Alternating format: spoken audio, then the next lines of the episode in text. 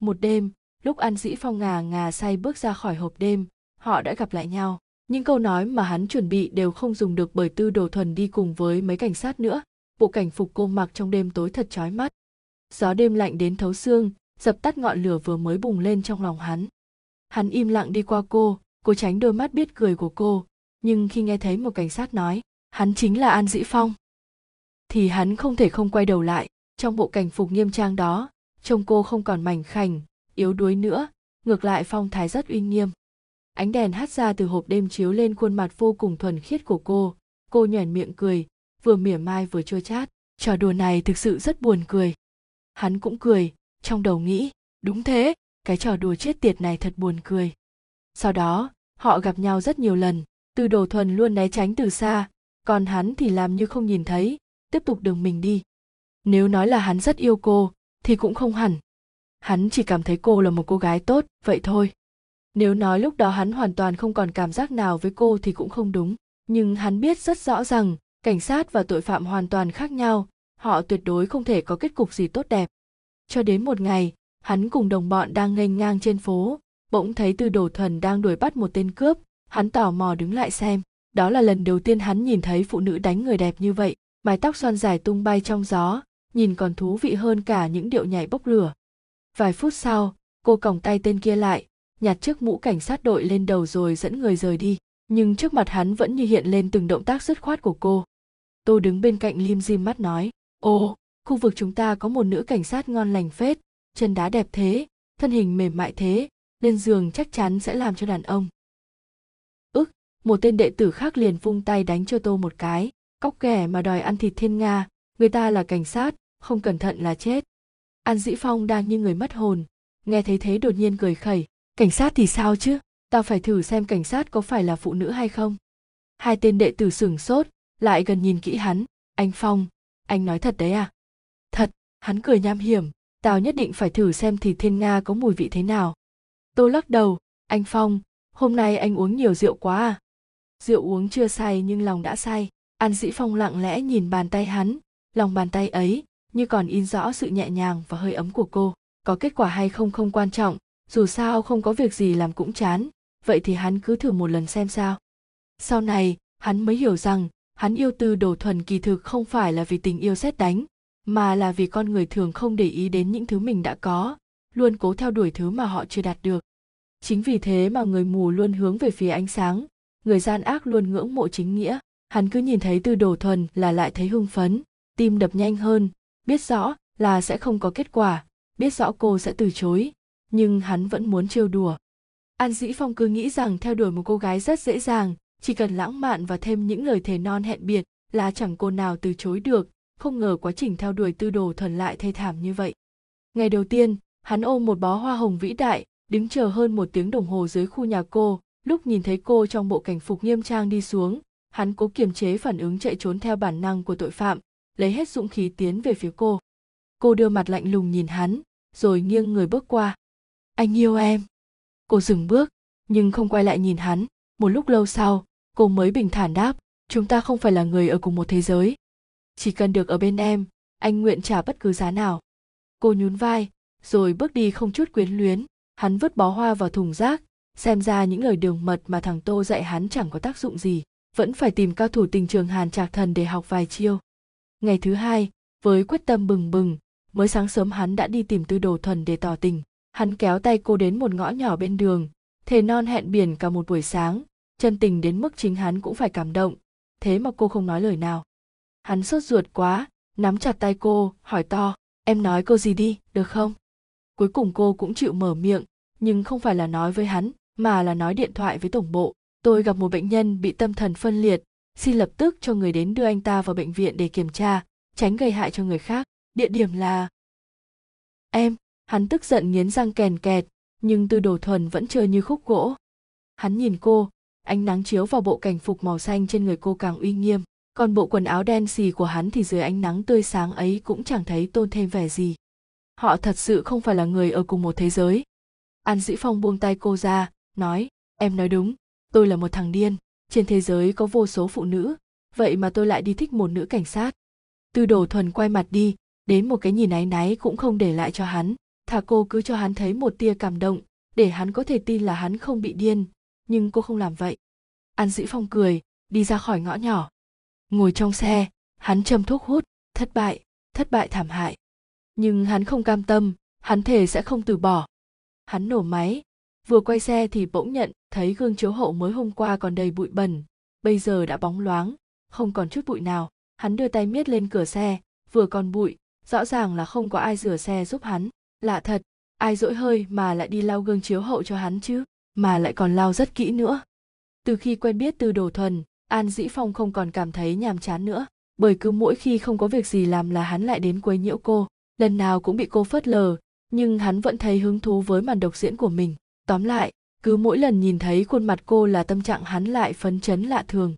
Nhiều lúc, nửa đêm không ngủ được, an dĩ phong lại đứng bên cửa sổ hút thuốc, nhìn sang căn nhà đối diện.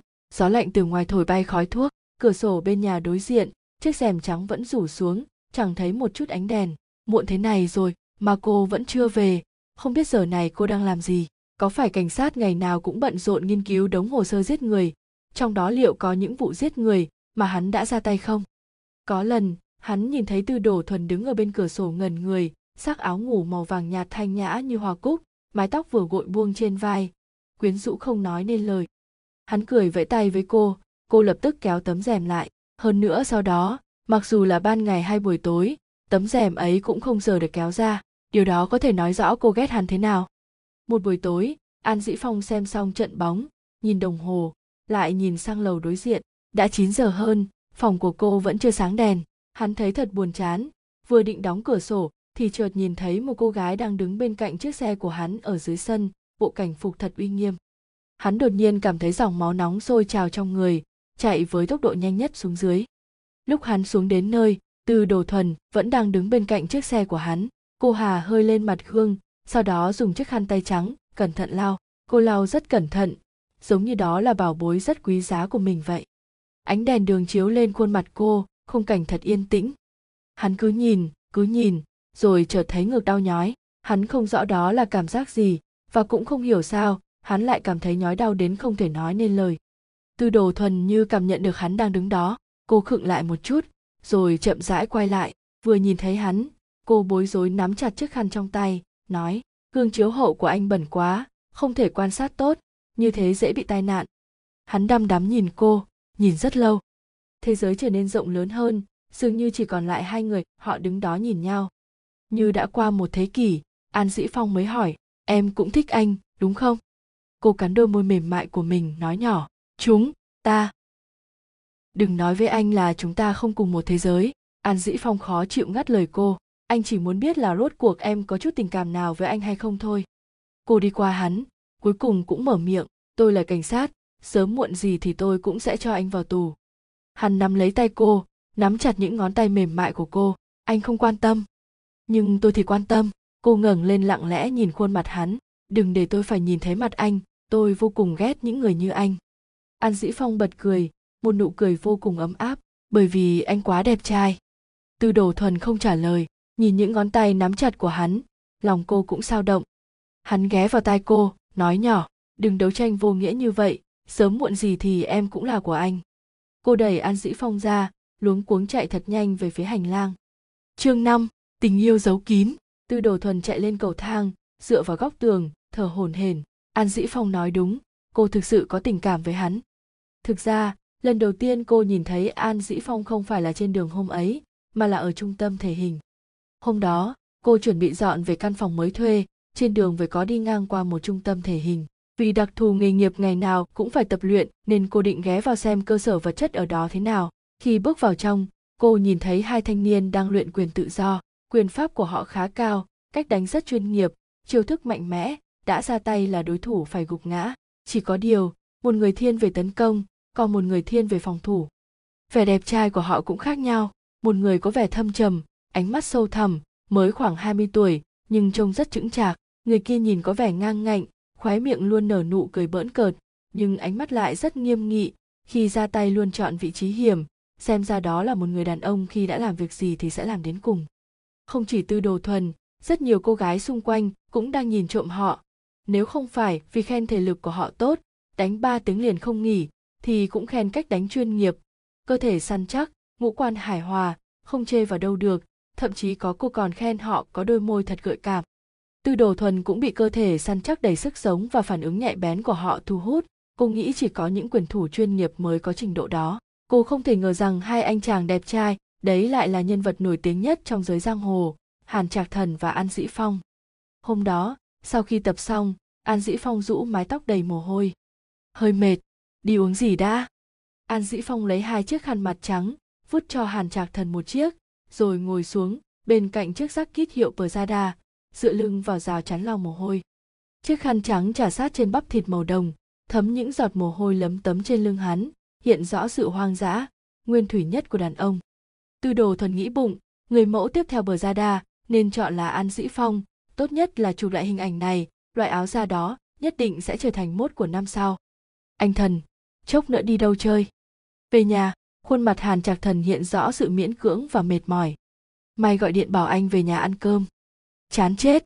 Anh cũng nghĩ vậy. Hàn trạc thần xoa xoa chán ngồi xuống bên cạnh hắn, nhìn điệu bộ có vẻ không giống như về nhà, mà là sắp ra chiến trường. Em nói là cuộc sống của em chán chết, kể mà em gặp được một cô gái tốt, ngày nào cũng về nhà nấu cơm cùng cô ấy. Chú học cái gì không học, lại học anh cái trò đó à?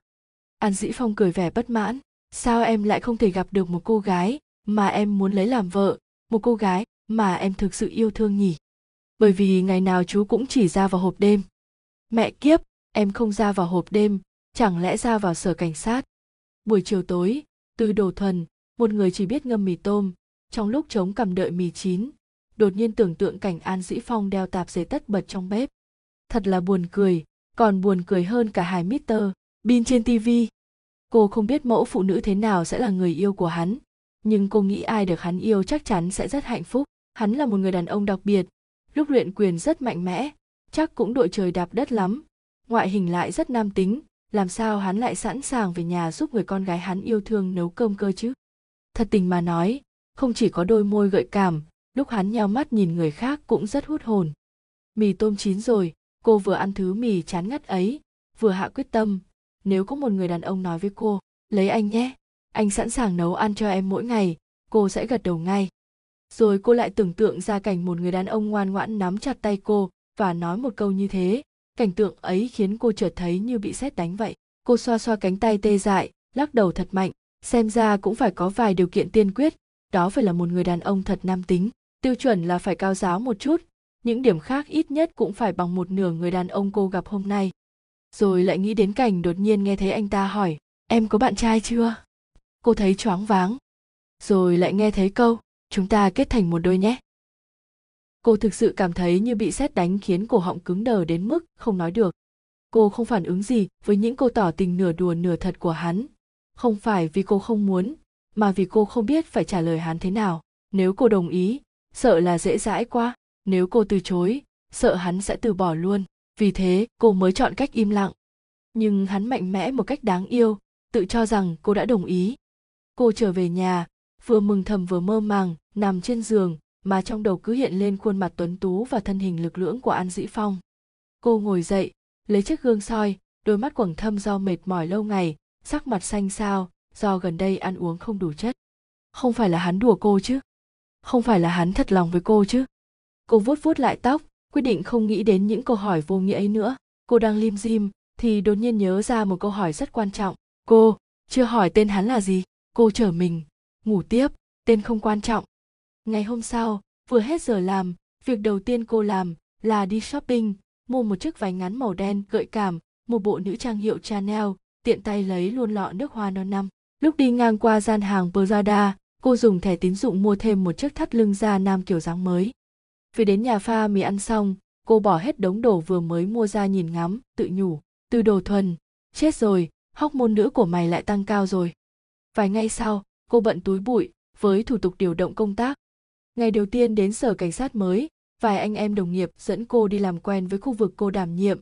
Cô vẫn nghĩ thầm liệu có gặp hắn trên đường không? Nếu gặp, cô nên nói gì? Thật không ngờ, thiên ý trêu người an dĩ phong, khi ba chữ đáng buồn cười ấy phá vỡ những tương tư đẹp đẽ về mối tình đầu, cô cười đau khổ nghĩ, thì ra cái tên lại, rất quan trọng. Buổi tối hôm đó, tư đồ thuần ngồi ở sở cảnh sát cả đêm để xem hồ sơ cô nhìn đi nhìn lại không biết bao nhiêu lần những bức ảnh nạn nhân trên đống hồ sơ đó, nhìn cho đến lúc nhiệt huyết của những rung động đầu đời bị đóng băng lại, nhìn cho đến lúc hóc môn nữ của cô trở về bình thường, nhìn cho đến lúc cô chắc chắn rằng, an dĩ phong, cô sẽ không yêu hắn, và cũng không thể nào yêu hắn. Định mệnh đã an bài cô là cảnh sát, còn an dĩ phong là tội phạm, an bài cho cô và hắn không thể sống cùng một thế giới. Cô chỉ có thể chọn cách cố quên cảm giác lần đầu tiên rung động này, cho dù điều đó thật khó khăn chương 6, phòng thẩm vấn. Ở khu chợ ồn ào tư đồ thuần trong bộ quần áo sạch sẽ đang chuyển từng kiện hàng bẩn thỉu hôi tanh. Không biết là bởi cô nổi bật trong đống hỗn độn đó hay do cô luôn thu hút ánh nhìn của an dĩ phong mà trong dòng người đông đúc như vậy an dĩ phong chỉ liếc một cái là nhận ngay ra cô. Hắn bảo mấy tên đi theo đứng một bên. Một mình đi sang đó cười trêu chọc nói chào nhìn tay em nhỏ nhắn thế mà khỏe nhỉ? Cô vờ như không nghe thấy tiếp tục làm việc của mình, có điều làm như vô tình quẹt chiếc thùng đầy mùi cá tanh vào áo hắn. Để anh giúp em nhé. Hắn đưa tay đỡ lấy chiếc thùng. Cô không nói gì, khẽ buông tay. Hắn không kịp dùng sức đỡ, cũng may là phản ứng nhanh, căng hết gần cốt để ông lấy. Lúc ngẩng mặt lên đã nghe thấy người bán cá hỏi, bạn trai của em à? Đang theo đuổi em à? Nhìn đẹp trai thế. Đúng rồi đúng rồi. Hai cô gái đứng bên cạnh tỏ vẻ đồng tình. Cô nghiêm túc trả lời, là nghi phạm giết người sau vài giây im lặng, đám phụ nữ đó biến mất. Cô cầm lấy bộ cảnh phục rồi mặc lên người, lạnh lùng bước qua hắn. Bao giờ thì em mới nhìn thẳng vào mắt anh? Hắn cố tình nói nghe thật buồn nôn. Phòng thẩm vấn. Vài ngày sau, hắn tình cờ đi qua sở cảnh sát. Nhớ câu nói của cô, liền xông vào. Một viên cảnh sát nghe thấy hắn nói đến tự thú, lập tức dở ảnh ra so đi so lại, vẻ mặt khiếp đảm, đưa hắn vào phòng thẩm vấn. Hắn không muốn lãng phí thời gian với người khác, nói thẳng bảo cô cảnh sát tên tư đồ thuần đến đây. Ngoài cô ấy ra, tôi sẽ không nói chuyện với bất cứ ai. Chưa đầy 10 phút, người hắn muốn gặp đã xuất hiện. Quân hàm có vẻ rất cao. An dĩ phong dựa lưng lên ghế, nhìn gạch gạch sao sao trên vai cô. Hắn chưa bao giờ tìm hiểu về cảnh hàm, chỉ biết là cô có điểm hơi khác so với những cảnh sát khác. Anh muốn đầu thú gì thì nói đi. Cô ngồi đối diện với hắn, bộ cảnh phục nghiêm trang hoàn toàn che khuất những đường cong mềm mại trên cơ thể, nhưng khi nhìn cô máu trong người hắn lại sôi lên. Hắn chỉ tay vào chiếc máy ghi âm và nói, tắt đi, không thì anh sẽ không nói bất cứ câu nào đâu, cô phân vân một chút rồi tắt đi. Sao trước đây anh chưa từng gặp em nhỉ? Tôi mới được điều động đến khu vực này. Khu vực này nổi tiếng là phức tạp, em đến đây làm gì? Tôi đang thẩm vấn anh. Giọng nói đanh thép của cô không thể hiện chút tình cảm và sự ấm áp nào, nhưng hắn lại thấy giọng nói đó nhẹ nhàng và đáng yêu hơn những giọng nói ngọt ngào khác. Ờ thế em hỏi đi hắn cố ý cười một cách đáng ghét. Với em, anh sẽ nói hết không giấu giếm, nói hết cả lòng mình. Anh muốn nhận tội gì? Hắn nghĩ một lúc, rồi hỏi, em muốn anh nhận tội gì? Cô đi ra, một lúc sau quay lại với tập hồ sơ đặt lên bàn. Nhiều hồ sơ thế này á? Toàn là của anh cả đấy. Không phải chứ? Hắn tò mò cầm lên xem, trong bức ảnh là một thi thể bê bết máu. Hắn lập tức đóng lại, không muốn nhìn thấy lần thứ hai. Nam, quốc tịch trung quốc tuổi xx chiều cao. Cân nặng. Hắn ngắt lời cô, em đã từng lên giường với đàn ông chưa? Đây là lòng tự tôn hư vô đáng ghét của đàn ông, cho dù họ có sống nhơ nhuốc thế nào đi nữa, nhưng luôn hy vọng người phụ nữ mà mình yêu phải trong trắng, thuần khiết như nữ thần. Cô tròn xoe mắt nhìn hắn, thở sâu, bỏ micro trên cổ xuống, ấn nút tắt, rồi vứt lên bàn. Hắn nhìn cô, lần đầu tiên thấy một cô gái mặc cảnh phục quyến rũ như thế hắn chỉ muốn xông đến, đè cô lên bàn, cởi bỏ bộ cảnh phục của cô, giữ chặt hai tay cô, để xem rốt của cô đã lên giường với đàn ông hay chưa. An dĩ phong, anh tiếp tục nhìn như thế, tôi sẽ tố cáo anh vì tội quấy rối tình dục. Hắn lưu luyến không muốn rời mắt khỏi khuôn ngực đang phập phồng của cô. Em có chứng cứ không? Những ngôn từ ám chỉ khiêu khích phụ nữ của anh là đủ để tố cáo anh. Phạm tội này thì phải ngồi tù bao lâu? Còn tùy mức độ nặng nhẹ. Nặng thì sao? Nhìn ngón tay mềm mại đang cầm bút viết của cô, hắn không nhịn được cười, nói, em đừng nghĩ quá phức tạp thế, anh chỉ muốn tìm hiểu một chút về luật pháp thôi. Từ 3 đến 10 năm.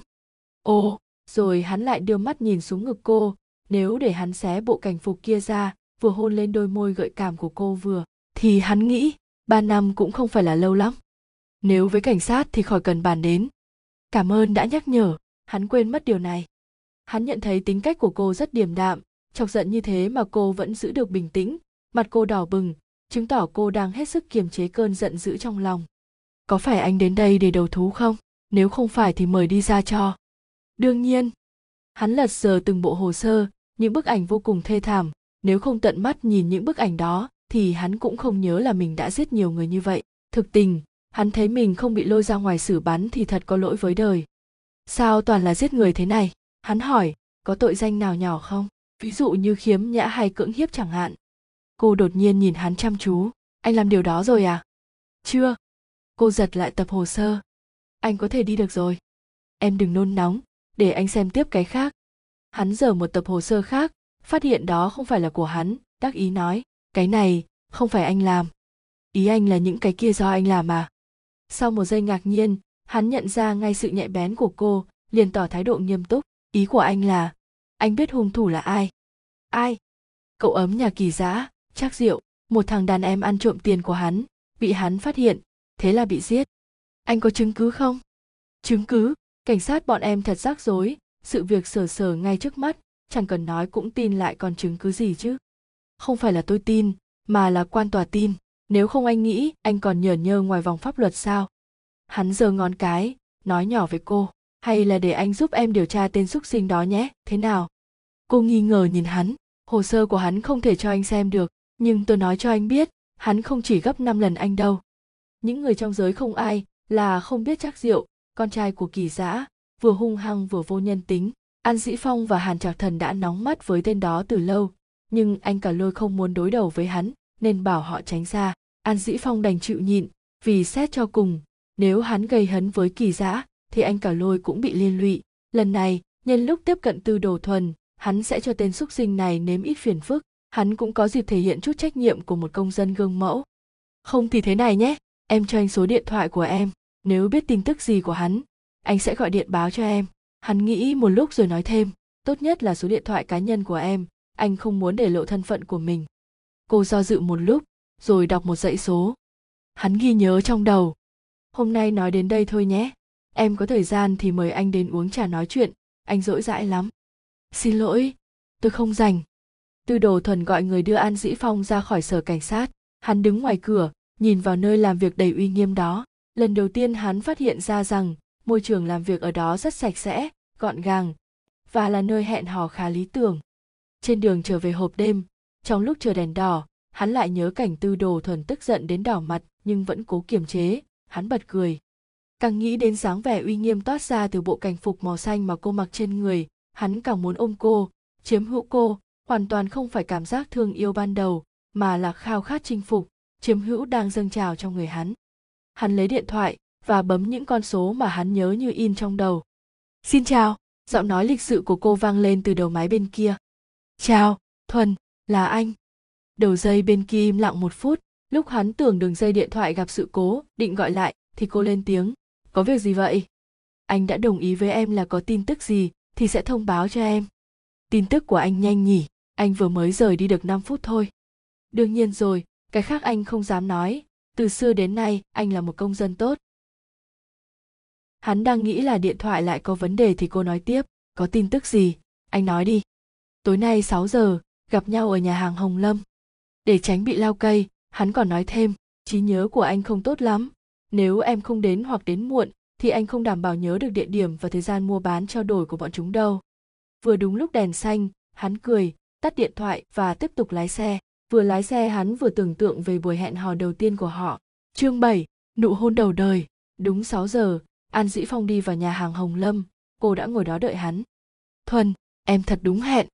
Hắn nhìn cô với ánh mắt đầy sức hút. Cô cúi đầu né tránh ánh mắt ấy.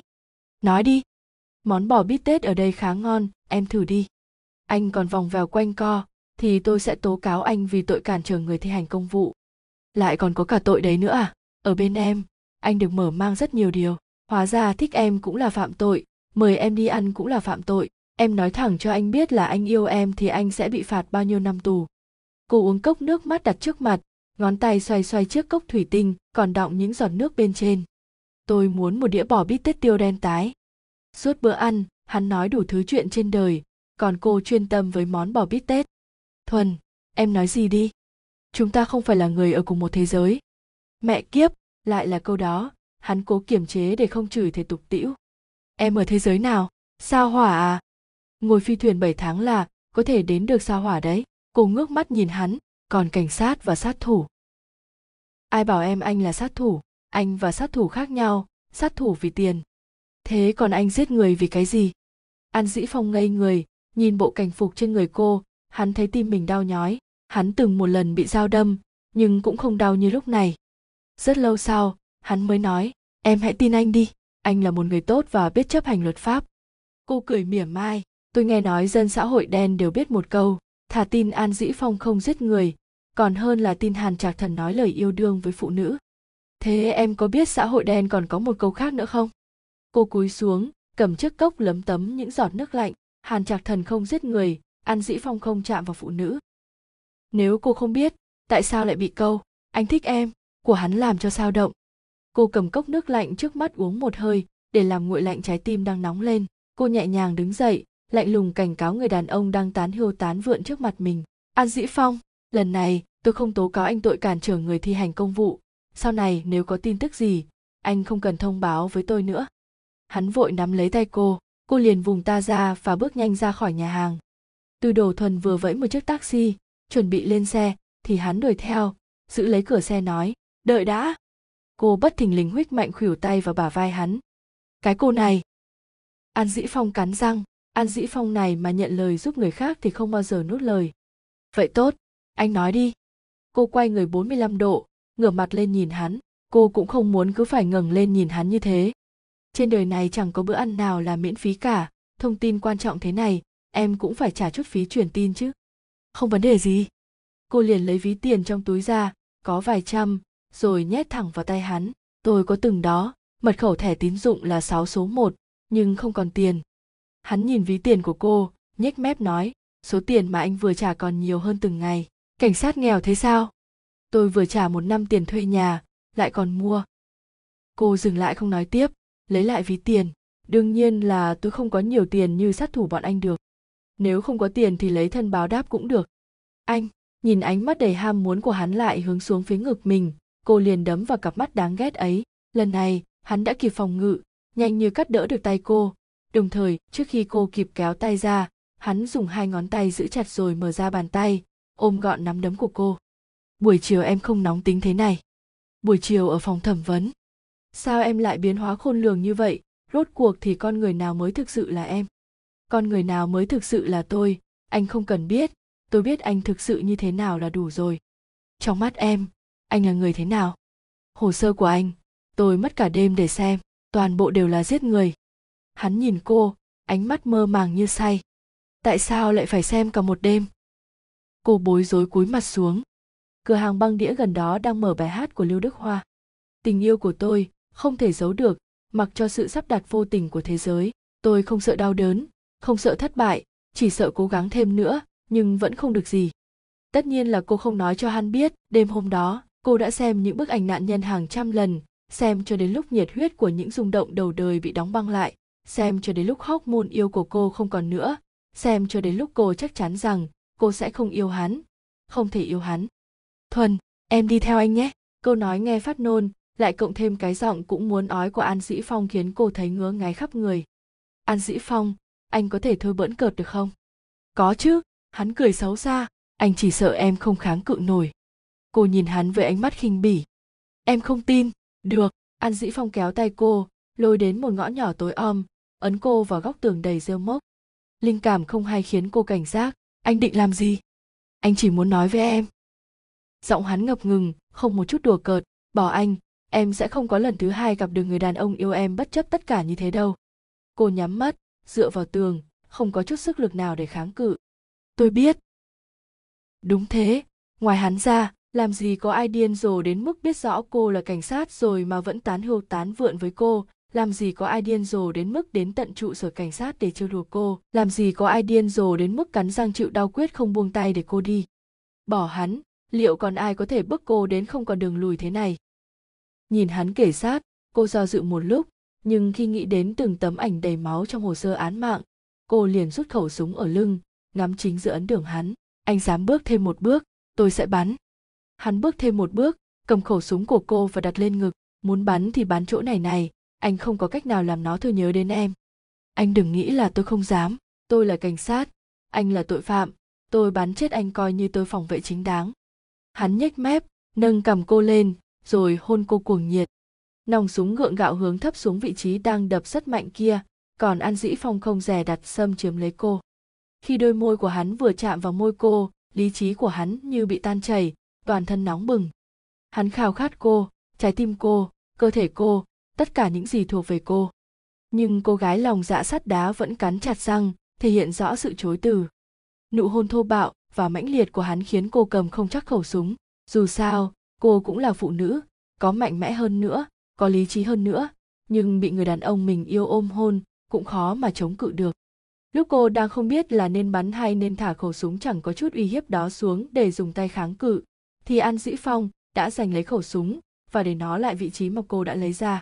Đôi môi hắn lần đến bên tai cô, hắn cười nói, cảnh sát tư đồ, em cho rằng anh chưa bao giờ chơi súng à? Đến chốt an toàn còn chưa kéo lên, em định giả vờ dọa anh hả? Súng có chốt an toàn hay không, cô cũng đã sớm quên. Nếu để huấn luyện viên của cô biết, có lẽ ông sẽ tức đến chết mất. Rất nhanh, an dĩ phong đã chiếm lấy đôi môi cô, bắt đầu hôn mãnh liệt. Hơi thở nồng cháy của hắn khiến tim cô đập loạn. Cô lấy hết sức đẩy hắn ra. Hắn giữ chặt hai tay cô trên tường, áp sát lên người cô. Cả người cô nằm gọn trong vòng tay hắn. Cô không thể không thừa nhận rằng, cô không thể chống lại hắn, nhưng cô cũng không thể không kháng cự, nếu không. Nụ hôn cuồng nhiệt thô bạo của hắn khiến cô thở gấp, chân tay bùn rùn, sự kháng cự yếu dần đi. Trong lúc vừa muốn đẩy hắn ra vừa muốn cứ mặc kệ thế, chiếc kẹp tóc của cô bị trà sát trên tường rồi rơi xuống. Mái tóc mượt mà cũng theo đó mà xõa xuống, lộ rõ những lọn tóc xoăn cô mới đi quấn lại. Trong màn đêm, mơ hồ mà quyến rũ. An dĩ phong thả lỏng, bàn tay đang ấn chặt cánh tay cô trên tường xuống, nhẹ nhàng vuốt mái tóc của cô, rồi đột nhiên kéo eo cô, lại đặt môi hắn lên môi cô đôi môi hắn chuyển động mãnh liệt làm cô khó thở đến mức như mê lịm lúc cô mở miệng để lấy chút không khí, hắn liền đưa lưỡi vào trong kẽ răng cô. Hắn mới hôn nhẹ thôi cũng đã làm cô không thể chống cự được. Đến khi hôn sâu thế này, thì chắc chắn sẽ làm cô mê man. Sư phòng ngự như tường đồng vách sắt của cô đã thất bại thảm hại trước sự tấn công mạnh mẽ của lưỡi hắn, trước sự hừng hực cuồng nhiệt ấy.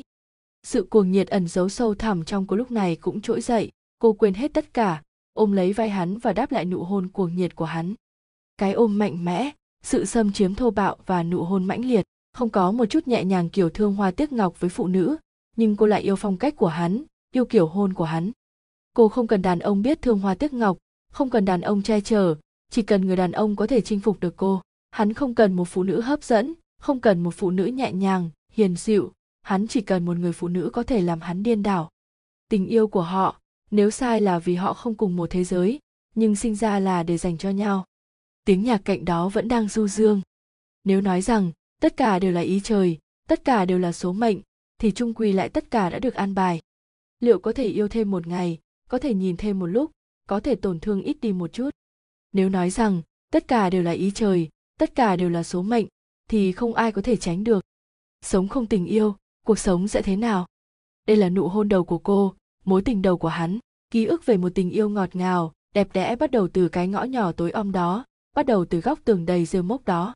Tình yêu nồng nàn của họ cũng bắt đầu từ khoảnh khắc môi và lưỡi giao hòa, không thể tự thoát ra được. Khi nụ hôn nóng bỏng kết thúc, hắn gục đầu vào vai cô thở mạnh, trái tim còn loạn nhịp hơn cả cô. Tay trái hắn chậm chậm vuốt mái tóc cô, ánh mắt đầy ham muốn. Tay phải lần đến khuy áo trên bộ cảnh phục của cô. Không được, cô tìm lại được lý trí ở thời khắc quan trọng nhất. Đẩy an dĩ phong ra, run rẩy nói, anh, thật bỉ ổi. An dĩ phong lấy hai tay xoa xoa mặt bình tĩnh lại. Giọng hắn gấp gáp, chiều mai 2 giờ, bến tàu à đưa theo nhiều người đi, chú ý cẩn thận. Cô gọi với lại khi hắn đang định rời đi, an dĩ phong chúng ta. Hắn quay lại, nhìn cô, anh biết em sẽ không chấp nhận anh, chỉ cần anh yêu em với anh thế là đủ. Hắn đã đi khỏi cái ngõ nhỏ tối om ấy rất lâu rồi, nhưng cô vẫn dựa vào tường, không muốn rời đi. Hắn nói đúng, hắn thôi không bẫn cợt, thì cô không thể kháng cự lại được trên người cô vẫn lưu lại mùi cơ thể hắn, bờ môi cô vẫn vương lại hơi thở ấm áp của hắn. Cô cười cay đắng, an dĩ phong, tại sao anh không là một kẻ ăn mày, một tên trộm, hoặc trai bao cũng được, tại sao anh lại là đối tượng truy lùng số một của cảnh sát? Khi cô xin chuyển đến khu vực này, bố cô đã nói, đây là nơi mà phụ nữ không nên đến, bây giờ thì cô đã tin.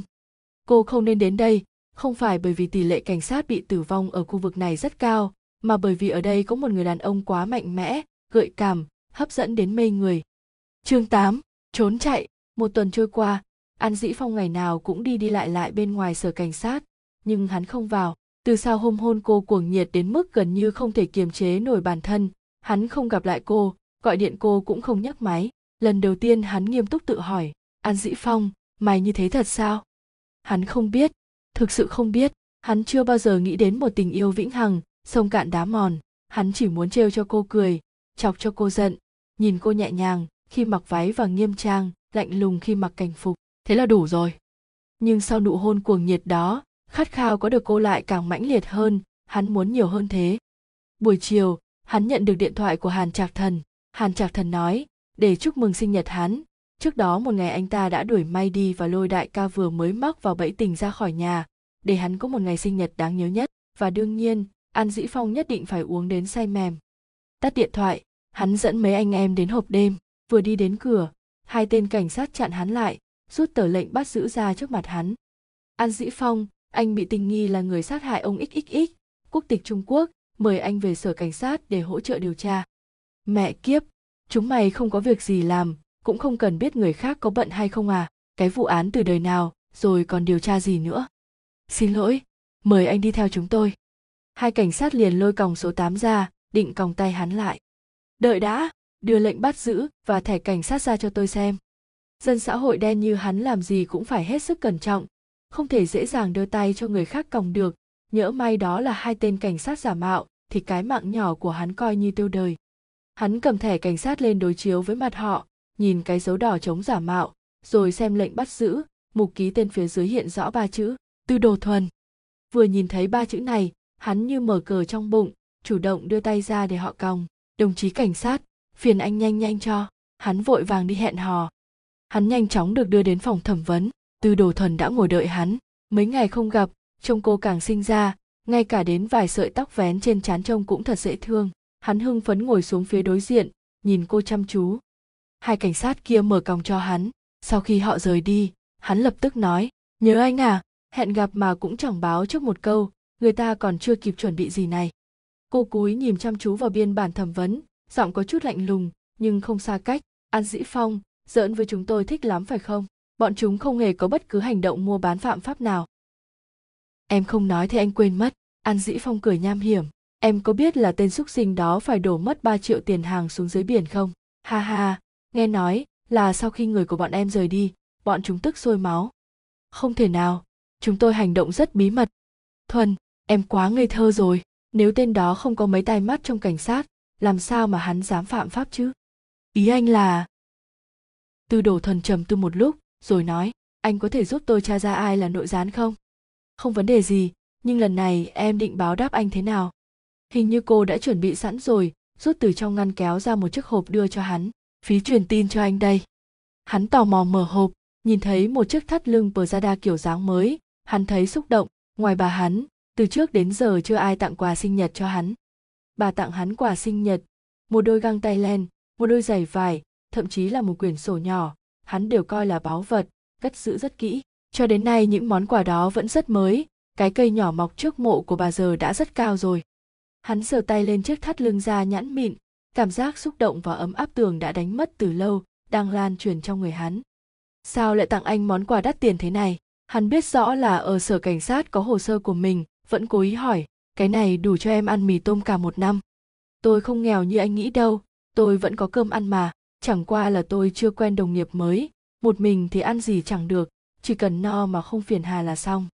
Em xem xem, em gầy khiến anh rất đau lòng. Lúc nói câu đó, bắt hắn lại liếc xuống ngực cô. Lần trước khi hôn cô, ngực của hắn áp sát vào chỗ đó, mềm mại vô cùng. Anh có thể nhìn sang chỗ khác được không? Hay là ánh mắt hắn vẫn dán vào chỗ đó, trong đầu chỉ có một ý nghĩ là, làm thế nào lừa được cô lên giường. Em đến chỗ anh đi, anh nấu cơm cho em ăn, anh nấu ăn rất ngon. Tôi không rảnh. Em có muốn biết ai trong sở cảnh sát bọn em bị mua chuộc không? Tư đồ thuần thở một hơi dài, nói, năm giờ tôi tan sở. Được, anh sẽ đợi em. An dĩ phong.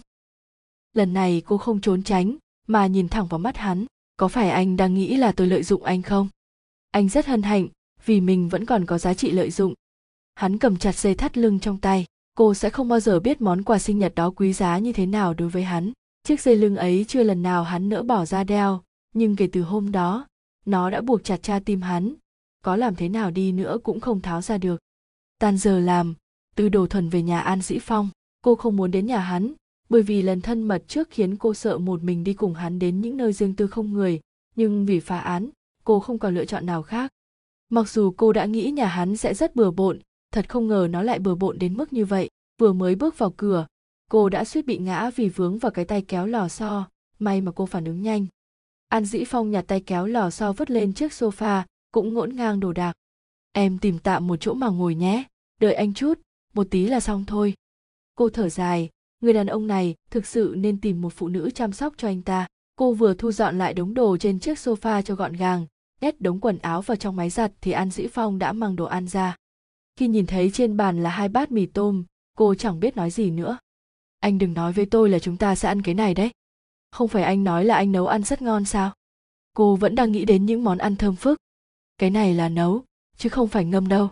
Em xem này, anh còn cho cả trứng gà vào nữa.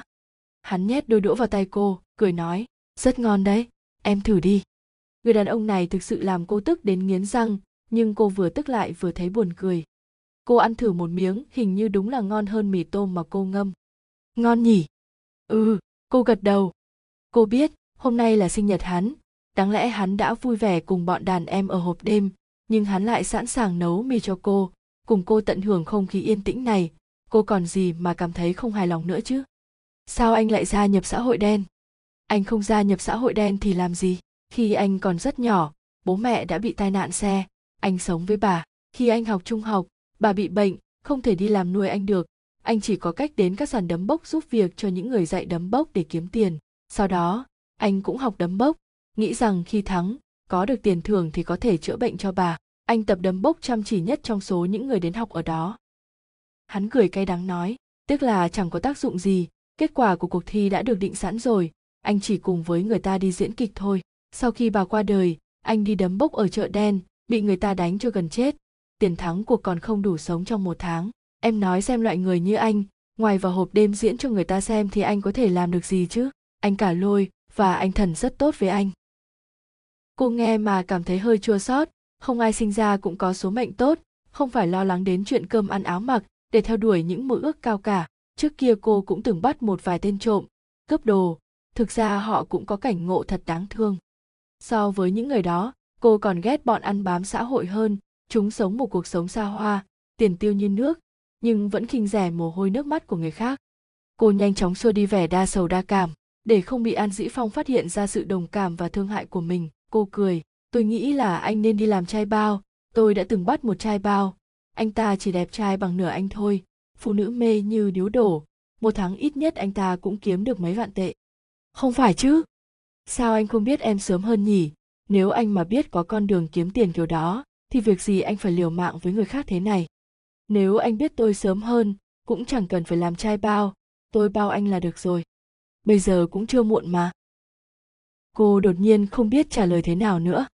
Trong quan niệm của cô, mối tình đầu phải là một câu chuyện tuyệt đẹp không có thực, thường là không có kết quả, nhưng vô cùng đẹp. Đàn ông và phụ nữ vì tác dụng của hormone yêu mà bắt đầu yêu, không yêu nữa rồi chia tay chẳng có gì to tát cả. Nhưng cô và an dĩ phong, cô chăm chú nhìn người đàn ông khiến cô say đắm. Từ yêu đến không yêu thì cần bao lâu? Nếu không phải là cả đời, thì cô sẽ bất chấp tất cả để được yêu một lần. Cô chỉ sợ người đàn ông này sẽ làm cô không thể quên nổi.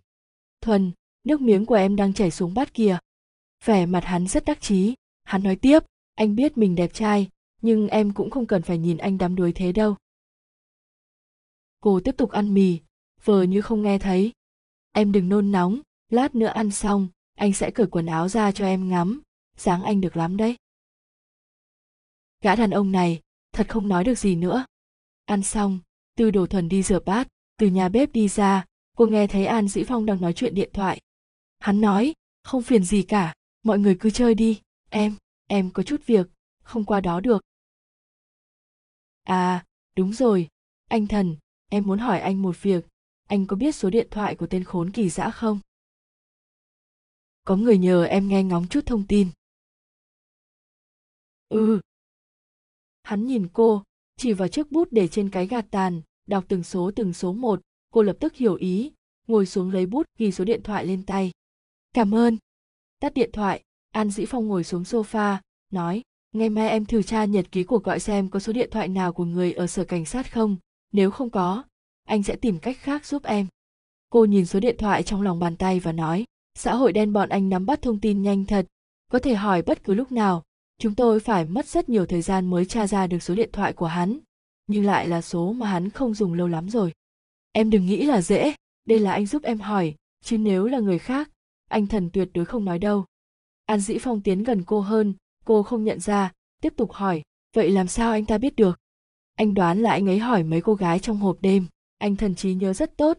Bất kể là người khác có vô tình nói gì, làm gì, anh ấy đều nhớ như in. Không có chuyện gì xảy ra trong giới xã hội đen mà anh ấy không biết. Một số điện thoại, thì có là gì chứ? Em muốn hỏi đêm qua kỳ dã ngủ với đứa nào? Anh ấy cũng biết hết. Tư đồ thuần ngạc nhiên, cô từng gặp hàn trạc thần. Hắn thuộc mẫu người đàn ông thâm trầm. Theo lẽ thường thì sẽ rất ghét những chuyện ngồi lê đôi mách vớ vẩn làm sao hắn thích quan tâm đến những chuyện vặt vãnh như vậy chứ? Vì đang chuyên tâm nghĩ ngợi, cô hoàn toàn không nhìn thấy móng vuốt của an dĩ phong đang hướng về phía mình.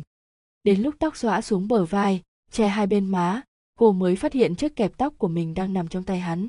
Hắn đưa tay vén những sợi tóc trên trán cô, nói, mái tóc đẹp thế này, tại sao lại phải kẹp lên chứ? Tôi sợ anh nhìn thấy thì thú tính lại phát tác.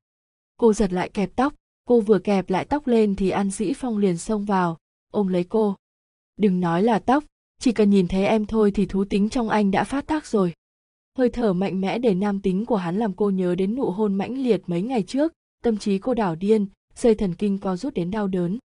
An dĩ phong. Hắn chớp chớp mắt, cởi chiếc áo da trên người ra, rồi đến chiếc áo lót màu đen bên trong.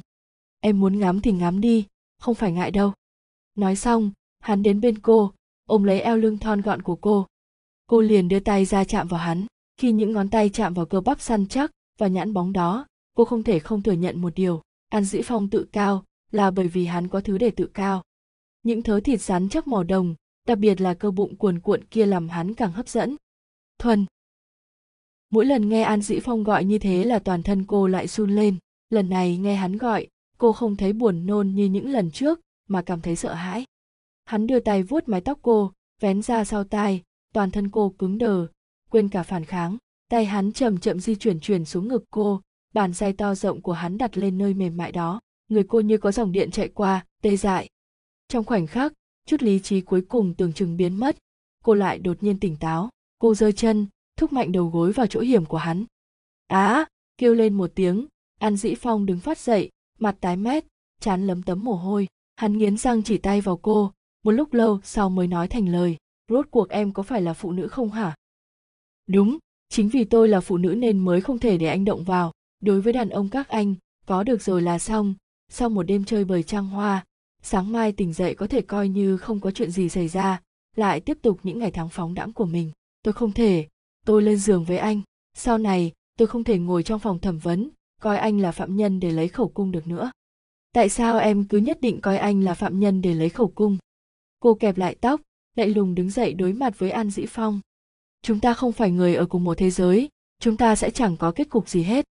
Kết cục có quan trọng không? Đối với anh, được yêu em là đủ rồi. Cho dù không thể mãi mãi có được em, nhưng có thể cùng em trải qua một quãng thời gian đẹp đẽ là anh mãn nguyện lắm rồi. Cô lảng tránh ánh mắt chân thành, tha thiết của hắn. Những lời nói kiên định của hắn khiến lòng cô như thắt lại. Cô nói, anh chỉ cần yêu là đủ. Tôi không thể, tôi không mong tình yêu nhất định phải có kết quả.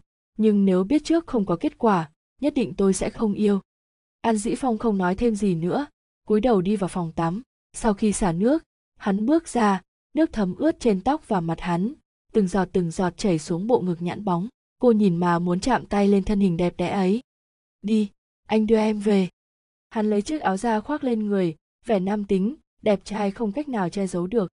Khoảng cách giữa hai nhà cũng không xa nhau lắm, một đoạn đường ngắn ngủi như vậy mà đi rất lâu, cuối cùng cũng xuống đường, tư đồ thuần quay đầu lại nhìn an dĩ phong cô phát hiện hắn đang đứng ở phía bên kia đường, cách cô rất xa.